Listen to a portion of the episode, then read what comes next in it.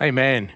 You know, there's always something going on. So if you think you uh, have some spare time, get involved. Get involved with something that's going on at the church. um, God is so good. You know, I'm standing here this morning. And I just felt as we were singing, uh, such an awesome presence of God, and and I, I, just I started to get butterflies in my stomach. And I, you know, sometimes you think, well, is that nerves? Is that what is? But I just felt the power of God's Spirit I just felt him so close to me. And I, and I hope that all of us felt exactly the same way. Uh, thanks for the, the team for leading us such an awesome praise and worship and just allowing the presence of God to, to move this morning. Um, I'm going to continue on uh, what Pastor Larry's been speaking on for the last four weeks about consecration. Um, Great to see jo- uh, Joseph. Is it Joseph and Deb met before the church? Welcome. I know it's your first time. Great to have you with us this morning. um, consecration.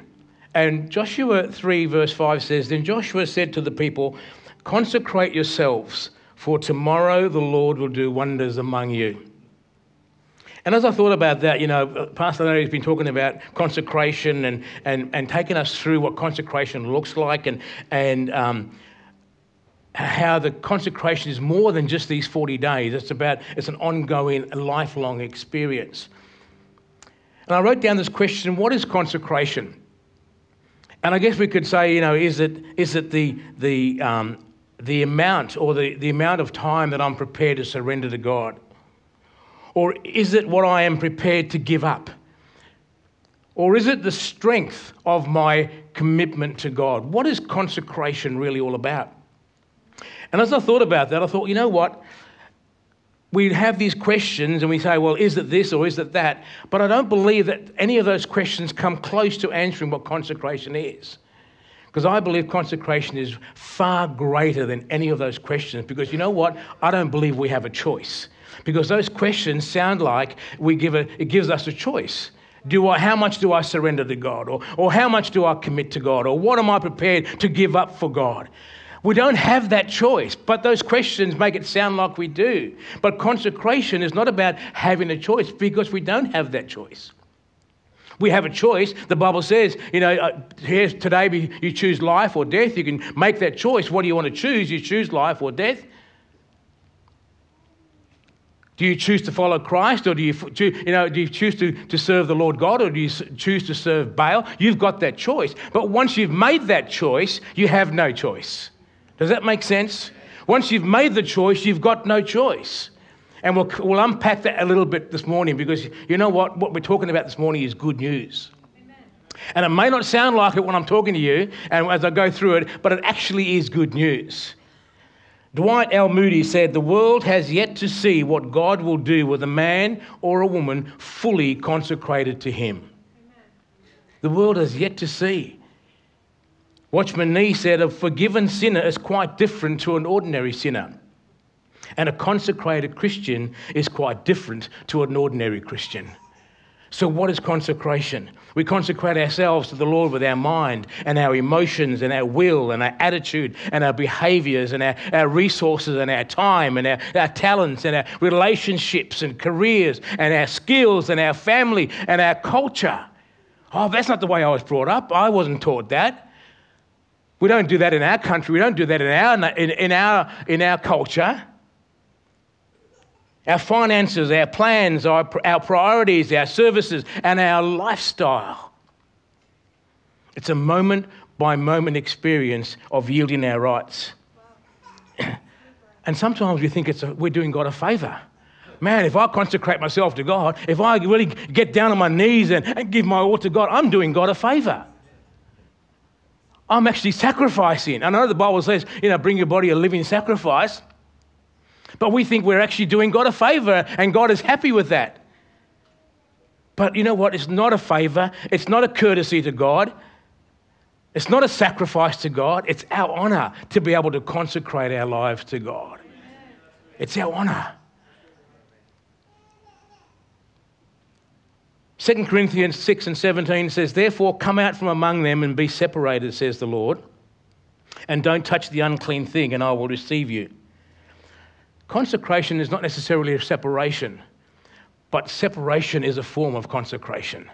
And as we allow ourselves to, to be separated from the world and we allow ourselves to understand that, you know what, we're not the same.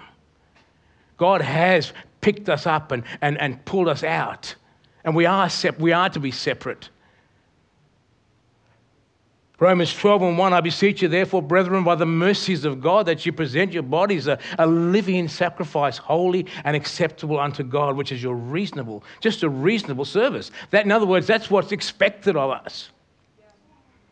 And so I consecrate myself to God by willingly surrendering myself to God, by willingly coming to Him and separating myself and surrendering willingly to the things of God and to His Lordship and to pleasing and to do what is pleasing to him. I know Pastor Larry said a couple of weeks ago, you know, if we had to choose between pleasing God and obeying God, what would we choose?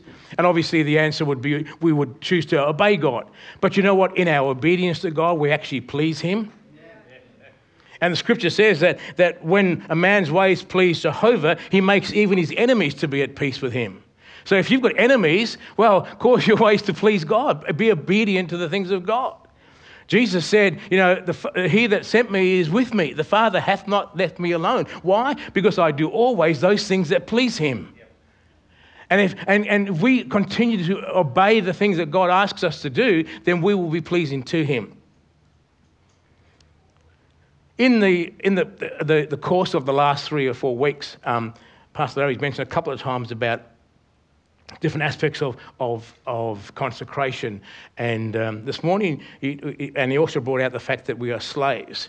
And this morning, I want to take that, that concept of slavery a little bit further and talk about being a slave. Now, being a slave is a, is a, a reasonably harsh word, and uh, people would prefer to use the word servant or in some circumstances, bondservant. And if you read the King James Version in the New Testament, you'll find that very often it talks about the servants and talks about, and I'm not, I'm not trying to take, move away from that. We, ha, we are servants to the Most High God. I understand that, that aspect of it. but when they trans, when the, the, the, New Te- the New Testament translators translated the, the, um, the Bible into the King James Version, often that word for the Greek word for, for slave, which is doulos, they transferred into servant. Why? Because slavery was abhorrent, and it still is today. And, and, and the word slave just con- it brings up, it conjures up a, a, very demeaning aspect of, of, our, of who we are and of people. And to you, you calling me a slave, I don't mind if you call me a servant, because you know what? I don't mind serving. I don't mind sweeping the floors or cleaning the dishes or whatever else. I can, I can be a servant. But now you're saying that I'm actually a slave? Which is, is, is, so much more harsher than just being a servant. And sometimes we even use the word bondservant, which means slave, but we use the word bondservant, uh, the translation bondservant, because it's not as harsh as the word slave. And so uh, we call ourselves a bondservant because you know what? That sounds better. But that's not what the Bible intended. That's not what God intended. 1 Corinthians, and we'll, I'm going to read through scripture today that we've probably read through and we've probably heard about over the last four weeks, but I want to do them again because they, they do drive home an aspect of what we want to talk about this morning. And 1 Corinthians 6:19 says, "Or do you not know that your body is a temple of the Holy Spirit in you, whom you have of God, and you are not your own?" For you are bought with a price, therefore glorify God in your body and in your spirit, which are God's. And I, two things there the Holy Spirit in you, whom you have of God. So it's, it's a, it's an outside thing. God gives you the Spirit. So therefore you have that of God. But it goes on to say, You're bought with a price, therefore glorify God with your body and your spirit, which are God's. So that's, that word are is plural. It's not which is God's, it's which are God's. So both your body and your spirit belong to God. They are both His, which are God's. Mark 10:45 says, "For even the Son of Man did not come to be served, but to serve and to give his life as a ransom for many." You are not your own. You've been purchased with the precious blood of Jesus Christ. You don't belong to yourself. You know, I could stop right there. We could close in prayer and go home because really that's the, the message. You're not your own, you belong to Jesus Christ. I love that song we used to sing years ago. I love to hear his voice saying, You belong to me. You are not your own. but the price you're bought, and you're mine eternally. Think about it. Oh, I love to. I'll sing it if I, if I, if I could, but, I, but I won't. Tracy's going, no, don't, don't, don't. Um, oh, I love to hear his voice saying, You belong to me. You are not your own. With a price you're bought, and you're mine eternally. Hallelujah. Hallelujah. But the New Testament translators didn't like the word slave, doulos, didn't like it. And so when you, when you read the, the, the, Bible in the King James Version, you won't come across slave that very often. John 8:34 says Jesus answered them truly truly I say to you whoever practices sin is the servant of sin. Romans 6:16 says, "Do you not know that to whom you yield yourselves as servants to obey, you are servants to whom you obey, whether it is of sin to death or of obedience to righteousness." But then you look at the new translations, you actually get the gist of what it's talking about. And it's saying here in the Good News translation, surely you know that when you surrender yourselves as slaves to obey someone, you are in fact the slaves of the master you obey, either of sin, which results in death, or obedience, which results in being right with God. That word slave, I believe, is one of the most important aspects, one of the most important, encompassing, fulfilling, uh, descriptive words of the New Testament that describes the Christian like no other. Think about it. I think we've lost the impact of what God is trying to tell us sometimes. We've been brought up with servants the word servant. And, and, and that's been great and that's been fantastic. And we understand that aspect of it and we live in that aspect of it. And there's not a problem with that. But I think we've lost the impact of what God is trying to say when He's, he's saying, we're not actually, we're more than servants, we're actually slaves. And I believe if we want to describe ourselves, we are slaves of the Most High God. We say servants of the Most High God because that sounds fantastic, but we're actually slaves of the Most High God. Uh, I looked at one of the Greek dictionaries, and it, and it says there the word doulos means slave. The meaning is so unequivocal, it's so unambiguous, it's so conclusive, it's so absolute. No study of history is necessary. It always means slave, and yet it is not always translated slave. It always means slave, and yet it is not always translated slave. Let me read you a verse out of Luke chapter 16 and verse 13. It says, No servant can serve two masters, for either he will hate the one and love the other, or else he will hold to the one and despise the other. You cannot serve God and mammon. Now, I don't know about you, but when Tracy and I first got married, well, we're going back quite a few years. So let me just, let me just start by saying that, that my, my bring home pay when we first got married, I was bringing home $85 a fortnight. That was my wage. Now, for some of you, you probably laugh. That's probably your, your allowance that you get from your parents today. Or that's, that was my entire wage. $85 a fortnight, so $42. I think Tracy was even bringing less than that. $41 or something a, a week. $85. So we used to struggle to a certain degree. Well, to a large degree. And, so in our struggles, I felt, well, you know what, I used to work for the Commonwealth Bank, that's what my salary was. But we, we then we had, Brad came along and we, we, was to, we would try to find money to be able to buy the, the things that we needed to buy. So I had to go out and get a second job. And so I worked for the Commonwealth Bank during the week, and then on a, on a Friday night, I would work at the Shell service station up at Hell, Hallam here. And, and, I'd go right through, I'd work right through the night. And some nights it was, man, it was hard, and my eyes would be hardly, you know, keep them open. But I, I had to work two jobs to be able to pay some of the bills. And when at seven o'clock or whatever it was in the morning, Saturday morning, uh, you know, the sun would rise up, and then, then Trace would arrive, and she would take over, and she would work there for, and I would go home and have some sleep. And So, you know what? I work for the Commonwealth Bank and I work for Shell. I actually had two masters. And so when you read that scripture, no man can serve two masters, we lose the impact of what it's trying to say because I actually serve two masters. And some of us today have probably got two and three jobs. And certainly since the pandemic, some people have three jobs because they want to have casual jobs, so they have three. So they're actually serving three masters because you know what? You get paid, so they become your master. You do whatever the Commonwealth Bank tells you, you do whatever the Shell uh, in Hallam tells you to do. So let me read that scripture again the way it's meant to be read. No servant, or, and that's correctly translated because that's from the Greek word oiketes, which means a domestic servant.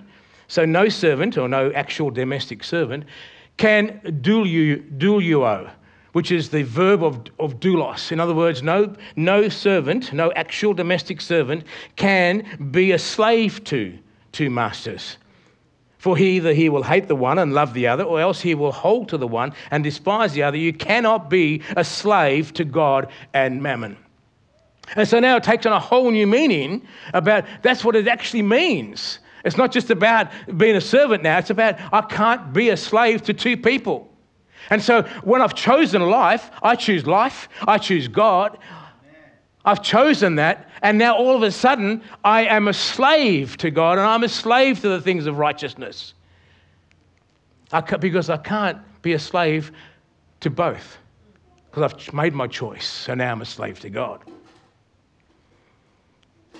The Bible uses uh, various terms to describe our Christianity. It talks about, in the New Testament, It talks about that you know, we're called children of God, we're, we're called heirs and joint heirs, members of the body of Christ. We talked about, we're designated as branches and as sheep.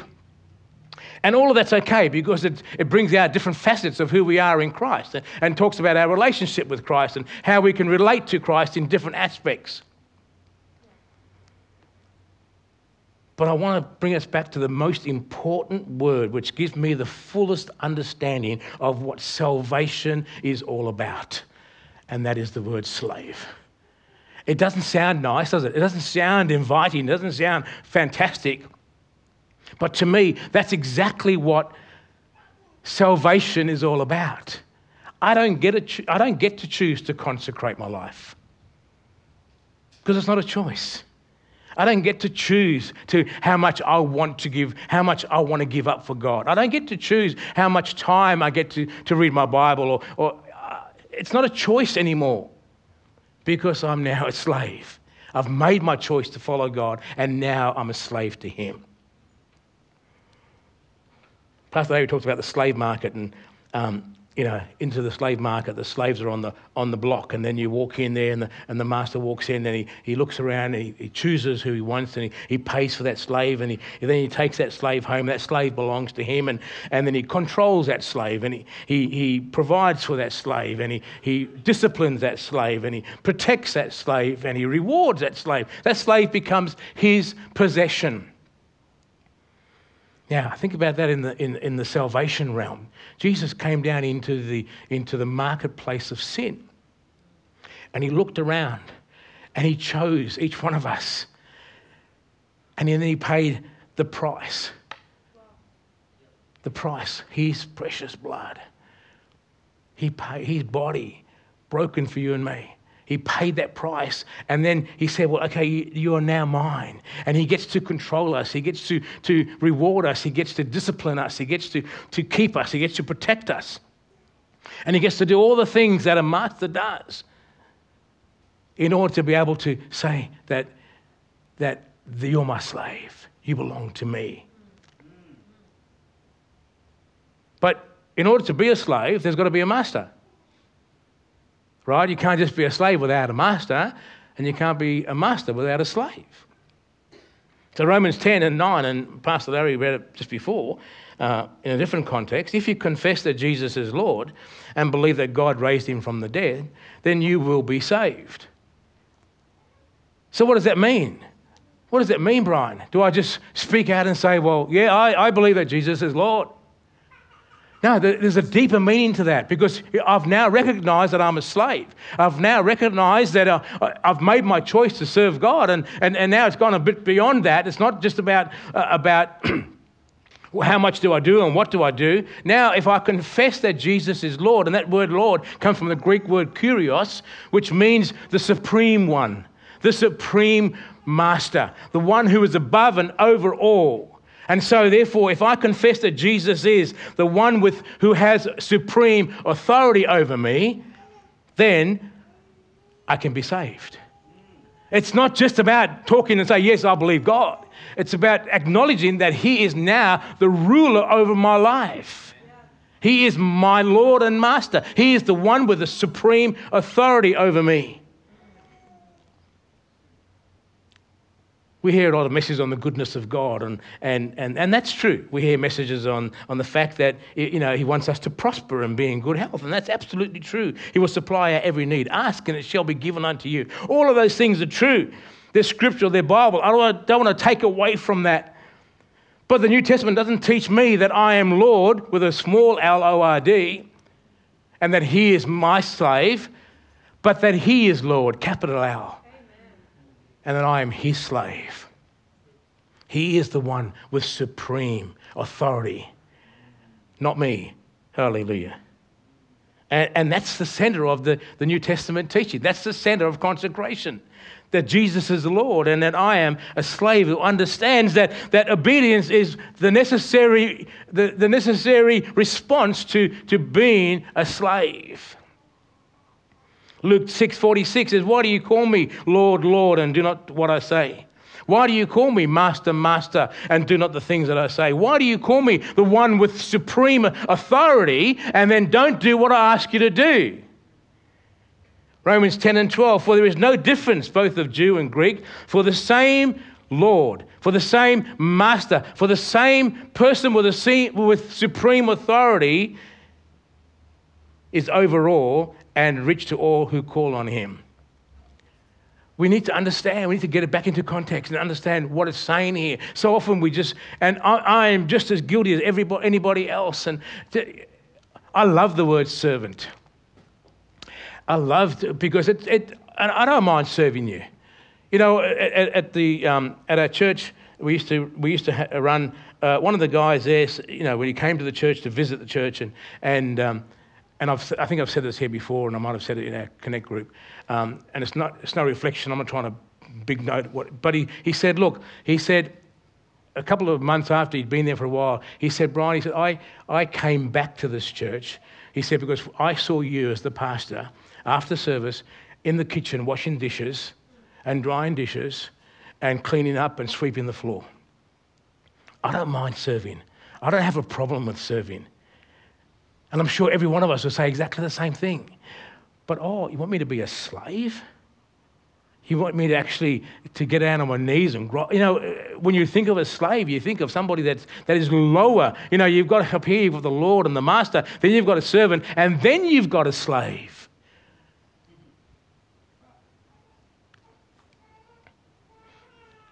You know, a slave has no rights. They, um, they're not their own. They belong to their master but they frequently, frequently become part of the family. And, and the master, the slave doesn't have to worry about, about where they're going to, um, next meal is going to come from. And this is what Pastor Larry was saying before, you know, we, we don't have to be anxious about anything. The slave doesn't have to worry about where the next meal is coming from, who's going to pay the bill, who's, where, where's the next amount of money from the rent or the mortgage going to come from, because the master takes care of all of that. The slave is just there. The slave is looked after by the master. And that's our relationship with Jesus Christ. We don't have to worry. We don't have to be anxious. We don't have to worry about where our next meal is coming from or how we're going to pay the rent or the mortgage because the master's got it in his hands. We're just his slaves. And he's got it in total control. And when we, when we grasp that, all the fears and the anxiety that we might have just dissipate and go because we know that we're in the master's hands. How easy, oh, yes, yes, it's demeaning to be called a slave, but look at the, look at the rewards. You don't have to worry about anything. Uh, we were, we were um, uh, one of the things at work, we have, a, we have a joint meeting, and one of the guys was asked, he said, if you could go back to the, the, uh, the best age, what, what would be the, from your perspective, what would be your best age? And he said straight away, 21. 21. And uh, they said, well, why 21? Because he said, I'm at home. I've no, no worries. Uh, I've got my meals cooked for me. I've got my clothes washed for me. I don't have any, I don't have to pay the rent. I don't have to pay the mortgage. Uh, it's all taken care of. Well, guess what? It's all taken care of in Christ. And you don't have to worry. You can be 21 in Christ. Think about it. All you 66 year olds. I'm not there yet. Oh, I'm sorry. the master takes care of all of that. And so that shouldn't, you know, come unto me, all you that labor and heavy laden, I will give you rest. And that's what it means. That's exactly what it means. Now, listen to this John chapter 15, verse 14. It says, You are my friends if you do what I command you. And so, this is interesting. That's a great friendship, isn't it? You are my friends if you do what I command. You can be my friend if you do what I tell you to do. That's, a, that's pretty good, isn't it? um, is that what it's saying here? Is that, what it's, is, that the, is that the meaning of this particular verse? Let's look at it a bit deeper. You know, if you, I'm in charge of you and I command you to do something, and if you do it, then you're my friend. But that's not what it's saying here. You know, the point of this particular verse here, you are my friends if you do what I command you, it's obedience is not the condition of friendship. Friendship is the result of your obedience. Now, there's a big difference there, and we need to understand that, right? It's not a condition of my friendship, but it's a result of friendship is a result of my obedience. Jesus is not saying if you want to be my friend, if you want to be my friend, then you do what you, you need to do what I ask you to do. He's saying that if you obey me, then you are automatically my friend. Oh, that, that is so powerful. We need to understand that. We talk about ourselves, you know, I am, we sing the song, I am a friend of God. I am a friend of God. And we are, if we do what He tells us to do. Hallelujah. We should put a little verse in there. I don't know if that's in there actually. if we do what He tells us to do. Try and add that in there somewhere, CJ. yeah, John 15 15. No longer do I call you slaves for the slave does not know what his master does. But I have called you friends, for all things that I have heard from my Father, I have made known to you. So now we have the privilege of being a slave who gets called a friend, who gets let into all the secrets of the Most High. As a slave, they don't understand. They don't know what's going on in the household. A slave doesn't have a clue what's happening because the, the, the master does it all and he takes care of everything.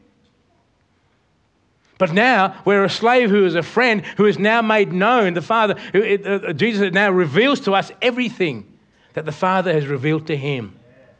And so we become his friend because we are his friend. Isn't that wonderful? Isn't that beautiful reflection of who we are? Yes, we're a slave, but we're a friend of God. He lets us into all the inside secrets. That means he's in charge, he commands, we obey, but we obey with understanding the full ramifications and understanding, uh, knowing exactly what the end result is going to be, knowing exactly where God wants to go and what He's trying to achieve. On, um, on Wednesday at Connect Group a couple of weeks ago, um, Ian brought a couple of, God had spoken to him during the day and he'd written something down and he brought that on the Wednesday night at Bible, at, at, at Connect Group. And he also brought a couple of other um, uh, thoughts that um, Bill, Bill Johnson had written down. And one of the thoughts he'd written down really just hit my heart because I, I was preparing for this, for this message and it just spoke so strongly to me. It said there, we can only go in friendship with God where his lordship has already been. We can only go in friendship with God where His Lordship has already been. In other words, when we've recognized Him as Lord and Master, as the one with supreme authority, then we can go in friendship. Then we can be His friend. Can, and it just spoke to me, just really confirmed exactly what I took that as confirmation that this is what it's talking about. This is what God wants us to understand. And that's the basic truth of, of Christianity. Jesus is Lord. And when I say I'm a Christian, I'm saying that Jesus is sovereign over my life and that whatever He wants, I submit to Him. And at the end of the day, that's what consecration is all about. It's not trying to work out, oh, what can I give up? What can I, what can I put aside? What can I, it's, it's not about that. It's recognizing that Jesus is the supreme authority over my life and that, and that I need to be obedient to whatever he wants me to do. Can I just read some scriptures out before I close with, which talk about, which I guess the Bible has translated servants um, instead of slaves. Acts 4:29, and now Lord, behold their threatenings, and grant to your slaves that they will, with all boldness, they may speak your word. Philippians 4, uh, 1 and 1, Paul and Timothy, the slaves of Jesus Christ. Romans 1 and 1, Paul, a slave of Jesus Christ. I'm going pretty fast, sorry guys. 1 Corinthians 7:22 For he that is called in the Lord being a slave is the Lord's free man likewise also he that is called being free is Christ's slave Galatians 1 and 10 says for now do I persuade men or God or do I seek to please men? For if I yet please men, I would not be a slave of Christ. I could go on and on. There was verse after verse. Ephesians 4, 6 and 6, 1 Peter 2, 16, Colossians 4 and 12. Verse after verse shows us that we are slaves of Jesus Christ. We are slaves to righteousness, but we are slaves of Jesus Christ. You know, the parable of the ten, of the, the ten talents. And we all know the parable. Um, you know, the, the Lord gave uh, one servant 10, one servant 5, and another servant 2. And we understand that the ones that had 10 and 5 came back and the, when, they call, when the, the Lord called them to account and they came back, brought them, said, Yep, I've made another 10, I've made another 5, fantastic. And, the, and the, the response there was, Well done, good and faithful servant.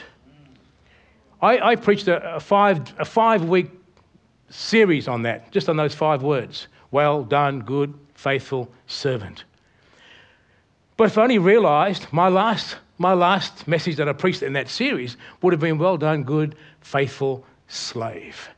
And my message would have been totally different than what I preached on that, on that series of five, because that's what it means. Well done, good and faithful slave.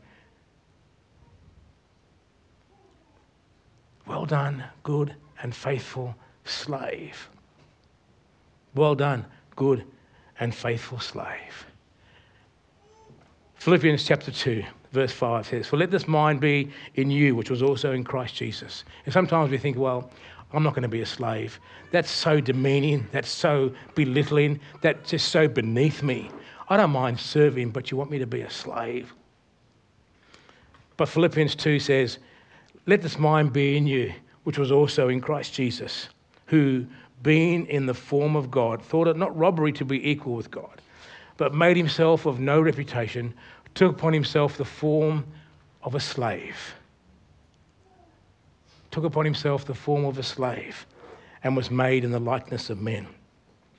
So if you're having a little bit of a, a trouble thinking that, you know what, that's beneath me, being a slave, think again, because Jesus made himself in the form of a slave.